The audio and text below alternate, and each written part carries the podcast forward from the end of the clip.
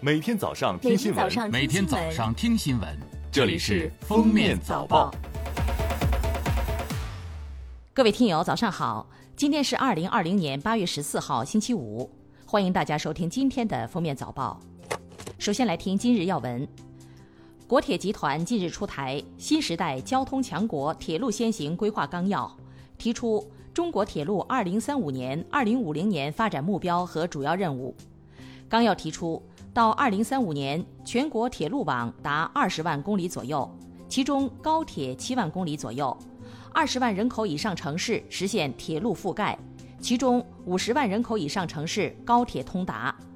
同时，中国智能高铁将率先建成，中国铁路将实现时速三百五十公里自动驾驶功能，高铁将会实现智能调度集中，列车运行可以智能实时优化调整。十三号，国务院新闻办公室举行新闻发布会，介绍今年防汛救灾工作情况。六月以来，我国长江、淮河、太湖流域发生严重汛情，防汛救灾工作面临严峻考验。洪涝灾害造成六千三百四十六万人次受灾，直接经济损失一千七百八十九点六亿元，比前五年均值偏多百分之十二点七和百分之十五点五。因灾死亡失踪二百一十九人，倒塌房屋五点四万间，较前五年均值减少百分之五十四点八和百分之六十五点三。八月十三号，中国气象局副局长于勇在国新办新闻发布会上说，八月下旬主要降雨区仍为西北地区东部、华北、黄淮东北地区及华南、四川盆地和云南等地。江淮、江南等地仍维持高温少雨天气，在南海或西北太平洋有两到三个台风生成。预计九月份，华北南部、西北地区中东部降雨可能较常年同期偏多二到五成，华西秋雨雨量可能略偏多。在南海或西北太平洋将有五至六个台风生成。根据预报预测，今年华北雨季结束时间偏晚，秋季台风活跃。华西秋雨开始时间偏早，雨量偏多；江南、华南高温天气多。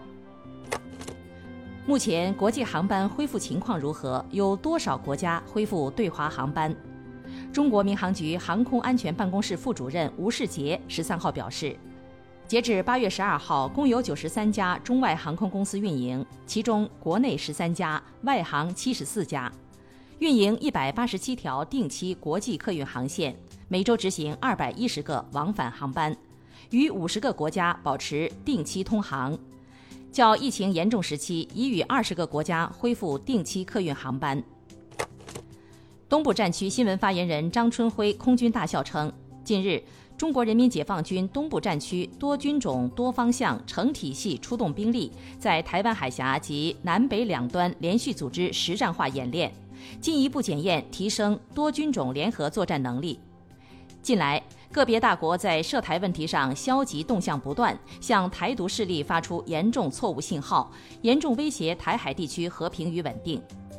台湾是中国领土神圣不可分割的一部分，战区部队组织的巡逻和训练活动是针对当前台海安全形势和维护国家主权需要采取的必要行动。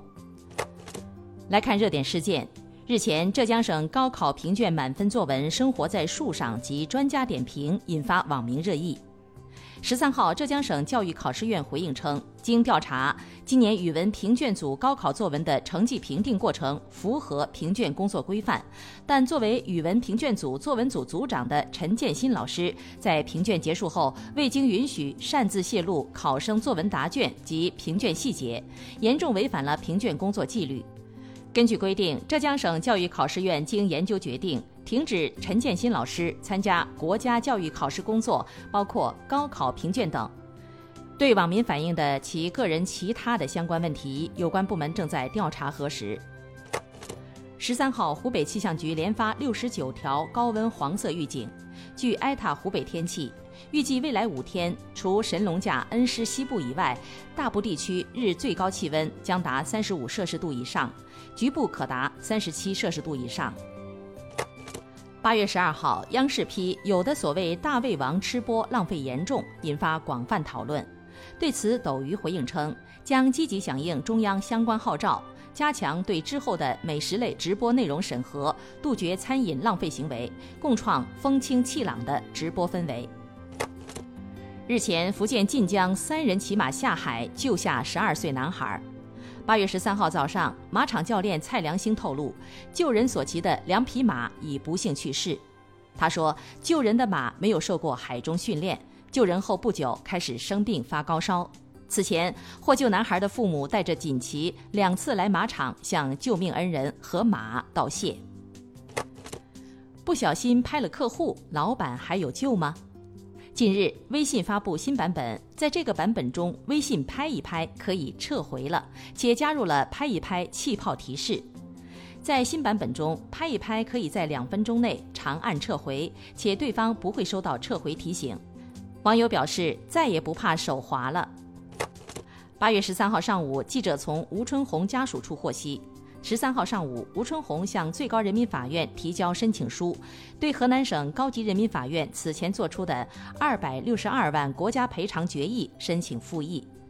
据此前报道，河南民权投毒案当事人吴春红被羁押超过十五年五千六百多天后，于二零二零年四月一号被宣判无罪并释放。最后来听国际新闻。据俄新社援引俄罗斯副总理特鲁特涅夫办公室新闻处消息，俄副总理兼总统驻远东联邦区全权代表特鲁特涅夫首次新冠检测结果为阳性，目前他正在进行自我隔离。如二次检测结果仍为阳性，他将配合治疗并远程办公。被提名为民主党副总统候选人的第二天，当地时间十二号，美国参议员卡马拉·哈里斯与他的竞选搭档已锁定民主党总统候选人拜登一同亮相。哈里斯对美国总统特朗普火力全开，他借美国新冠疫情的严重性指责后者，称特朗普没能从一开始就把病毒当回事。感谢收听今天的封面早报，明天再见。本节目由喜马拉雅和封面新闻联合播出。